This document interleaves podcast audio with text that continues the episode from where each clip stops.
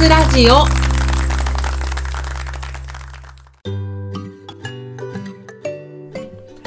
始まりました。聞くワイン。若津ラジオ。この番組は3000円台のワインをこよなく愛する3000ワインの民マスタヤがワインにまつわる活動である若津について論理に語る番組です。ワインが好きな方そしてこれから好きになっていく方に向けてまるで美味しいワインを飲むように美味しいワインの世界をお耳にお届けする番組となっております。ということで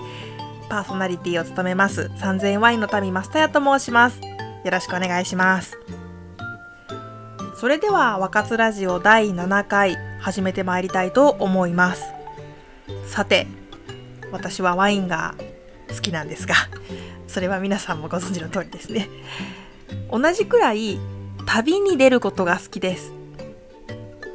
日本国内の有名な観光地を巡るのも好きですし超マイナーな海外の国をうろうろするのも実は結構好きです。世界遺産も見たいし初めての食べ物も食べたいしいつもここではないどこかへ行きたい。そんな大好きな旅なんですけれどもワインと旅この2つの好きが出会うことによって新たな好きが爆誕しました。それがワインと出会うために旅に出るワイン旅。その名もワ旅若津ラジオ第7回のテーマはワインを巡る旅ワ旅に出ようです。これまで私が巡ってきたワインの聖地についてお話ししていこうと思います。なかなか旅に出づらい世の中ではありますが今日は一緒に妄想わ旅へと出かけましょう。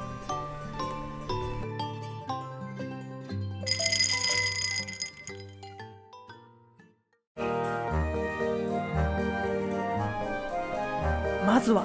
何といっても山梨県から旅に出ましょう。山梨県は日本国内のワイン生産量第1位を誇るワインの国。特に甲府盆地の広がる勝沼は古くからワインの産地として日本の歴史にその名を刻んできました。まあ、なんたってね、勝沼の駅の名前知ってますか？勝沼ぶどう郷駅ですよ。最高ですよね。もう完全にぶどうを生み出す産地としての自覚と気合が違います。勝沼に初めて行ったのは2018年の春でした。7人の仲間たちと集ってワイナリー巡りをしたんですけれども、もうね、これが楽しかったんですよね。まず、勝沼ぶどう郷駅。これがね、小高い丘の上にあって、甲府盆地を一望できるんですが、いやー、すごい眺めなんです。ちょうど目の前の丘の上には、ぶどうの丘っていうワイン施設が見えていて、それだけで、来たな、勝沼っていう感じがするんですが、その丘のふもとには、勝沼の街が広がってるんですね。勝沼の町ってそんなになんていうか商業的に発展してる町っていうわけじゃないので、まあ、住宅がこうポツポツっていう風に広がってるんですけれどもその合間を縫うようにブドウ畑のグリーンが眼下に広がってるわけです。のっけからクライマックス。高まります。勝沼のことを私は勝手にワインテーマパークって呼んでます。まずね徒歩で回れるワイナリーの数が抜群に多い。ワイナリー巡る一番の楽しみって、まあね、やっぱなんといってもワインを飲むっていうことなので、車使うってなると誰かが犠牲になるわけです。で、大体私の友達は、幸か不幸か、え不幸じゃないですね。ありがたいことに、お酒を飲める人が多いので、やっぱちょっと誰かがドライバーになるっていうのも気を使っちゃうかなと思います。その点、勝沼は徒歩で回れるところが多くて、タクシー使ってもさほど遠くないっていう感じなのでうまくスケジュール組み込めば1日でも結構回れます。この時はね確か結局78系回ったのかな。お昼はシャトーメルシャンさんでワインランチをたしなんで白百合醸造さんでワインの瓶詰め体験とかエチケット書く体験とかしたりしてザ・ワカツっていう感じの充実のワイナリー巡りができました。何より街を歩いてる時にもうずっとブドウ畑がそばにあるんですよ右を見てもブドウ畑、左を見てもブドウ畑。こんな光景ね、なかなかどこでもは見れないと思います。特に日本だと。でねそこで作業してるおばあちゃんとかがいらっしゃったりするんですけどこれがまたねコミュ力爆弾みたいな友達がいて急に話しかけるんですよね。あっちの木は何の木ですか？とか言って。まあ、なんか第一村人発見かよっていうね感じなんですけどそしたらばあちゃんたちもね快く「あれは桃の木だよ!」とか言って答えてくれたりとかねするんですよ。でこう道に迷ってうろうろしてたらなんかどっかの家のベランダから「ねどこ行きたいの?」っておじちゃんが声かけてくれたりとかしてねなんか勝沼ってねいつ行ってもそういうあれ私ここで生まれ育ったっけみたいなマイホームタウン感を感じる街だなって思ってますあとね今年のゴールデンウィークは北海道に行ってきました北海道は山梨県長野県に次ぐワインの生産量第3位の産地なんですけれども、その中でも十勝、富良野、空知地方、そして千歳と4つの産地を転々と移動しながら巡ってきました。十勝空港に最初飛んで、で、まあ、こうだんだん内陸に移動していって、最後千歳空港から帰るっていうルートですね。北海道のワインって皆さん飲んだことありますか？北海道のワインってね、酸っぱいものが多いんですよ。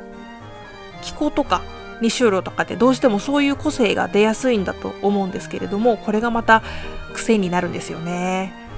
ワインの酸っぱさつまり酸味についてはちょっとまたいつかどこかでお話ししたいなって思ってるんですけれども酸味ってワインにとってなくてはならないすごく大事な要素なんですよねだからそういう意味でも上質なワイン、まあ、いわゆる国際品種を使った美味しいワインに仕上がりやすいっていうのが北海道産ワインの私の認識の一つです。しかも温暖化でどんどん産地が北にずれていってるので北海道は日本の中でも今まさに完全にブドウ畑バブルを迎えている産地かなと思ってるんですがあのねゴールデンウィークの北海道寒い。びっくりした。薄手のコートで行ったんですけど、普通に夜めっちゃ寒いんですよね。で、しかも風ビュービュー吹いてて、なんか飛行機めっちゃ揺れるし、札幌のタワーとか全然登れないし、でね、こう晴れと雨が結構コロコロ入れ替わってね、すごい天気でしたね。で、しかもね、南西乾燥してるんですよ。北海道にいたのはね、確かね、4、5日だったかなと思うんですけど、帰ってきてからもしばらくハンドクリームが手放せませんでした。まあ、パリッパリに乾きました。でね、これ、あ、ぶどうにとってはすごいいい条件なんだなっていうふうに思うんですけど、やっぱね、人間が楽に暮らせる土地ってわけじゃないよなっていうのが率直な感想でした。あのね、途中行った富良野とか夜ほんとなんもなくって、お店も早々と店じまいしてるから、夜私コンビニでご飯買いましたからね。街は真っ暗だし、だからね、もう完全に北の国からの名言、夜になったら寝るんです状態でした。あのね、北の国から見てないのにね。あの、余談ですけど、私そういうことやりがちで、名台詞だけ知ってるみたいなとこあって、あの、エヴァンゲリオンとかちゃんと見てないけど、逃げちゃダメだ、逃げちゃダメだだけ知ってるみたいな、あの、だが断るだけ言えるとかね。あまあちょっとどうでもいいんですけど、すいません。ちょっと余談でした。あの、なんだっけ、あ、そうそう、富良野ね。えっと、富良野に、ドメーヌ・レゾンさんっていう、ヤギたちと一緒にワイン作りをされてるワイナリーがあるんですけど、そこが結構設備が大きくってあのスタッフさんとお話しした時にもっとやりたいことはあるんだけれども全然手が回ってないんですっていうふうにおっしゃってたんです。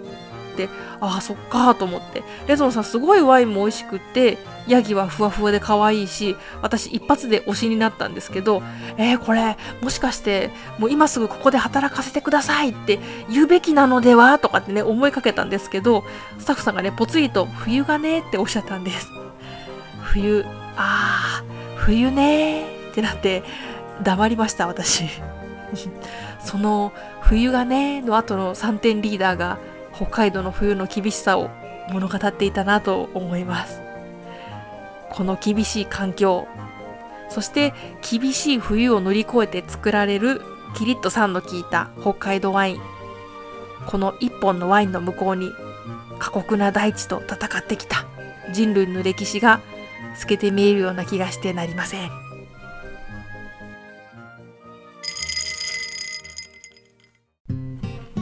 そして今年の夏我々はついにフランスに行ってまいりました。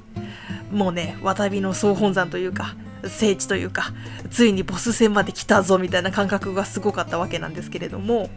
あの私が今回伺ったのはボルドーとブルゴーニュでした。泣く子も黙る。フランスワインの2大王道産地かなと思いますがあのこれを旅から帰ってきた後に近所のワインショップで話してたらワイン関係者かよって笑われましたね。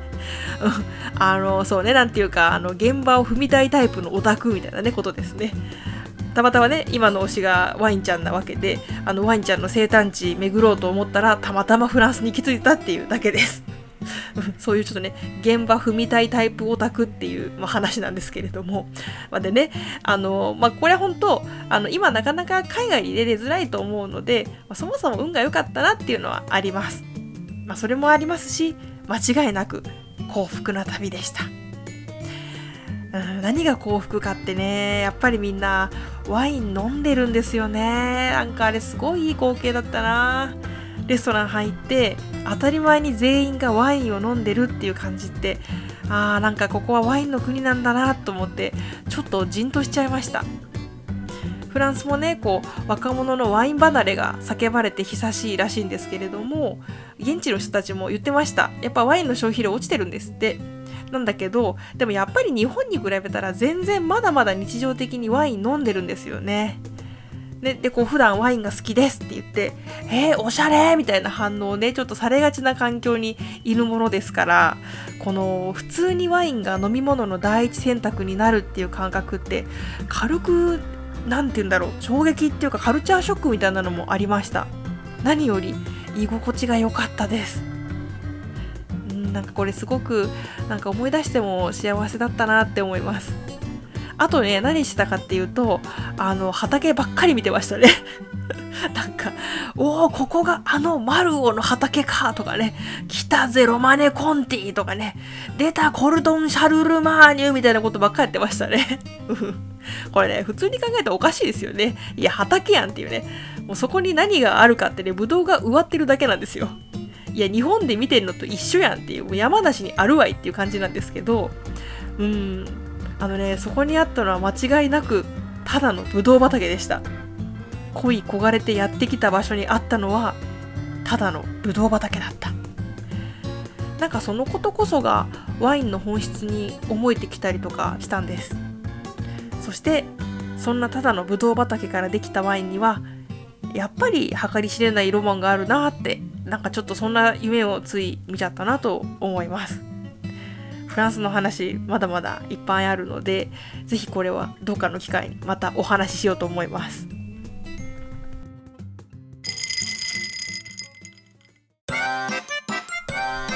はいということで「若津ラジオ第7回はワインをめぐる旅わたびに出よう」をお送りしてきました。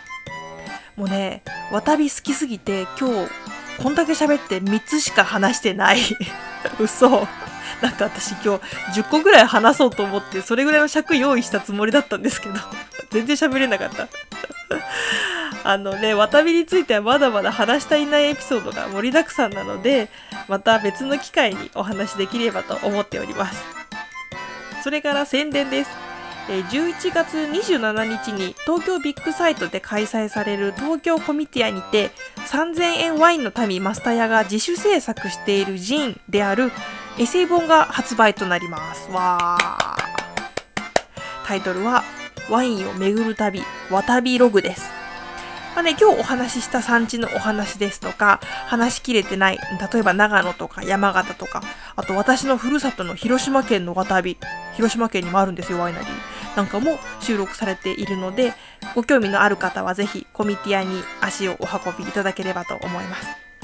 また、えっとね、ピクシブが運営する、えー、通販サイト、ブースっていうところがあるんですけれども、そちらのブースの方でも通販ができますので、ブース3000円ワインの民っていう風に検索していただければと思います。概要欄に本の詳細と、あと通販サイトの URL 貼っておきますので、ご興味のある方はぜひ見てみてください。ということで、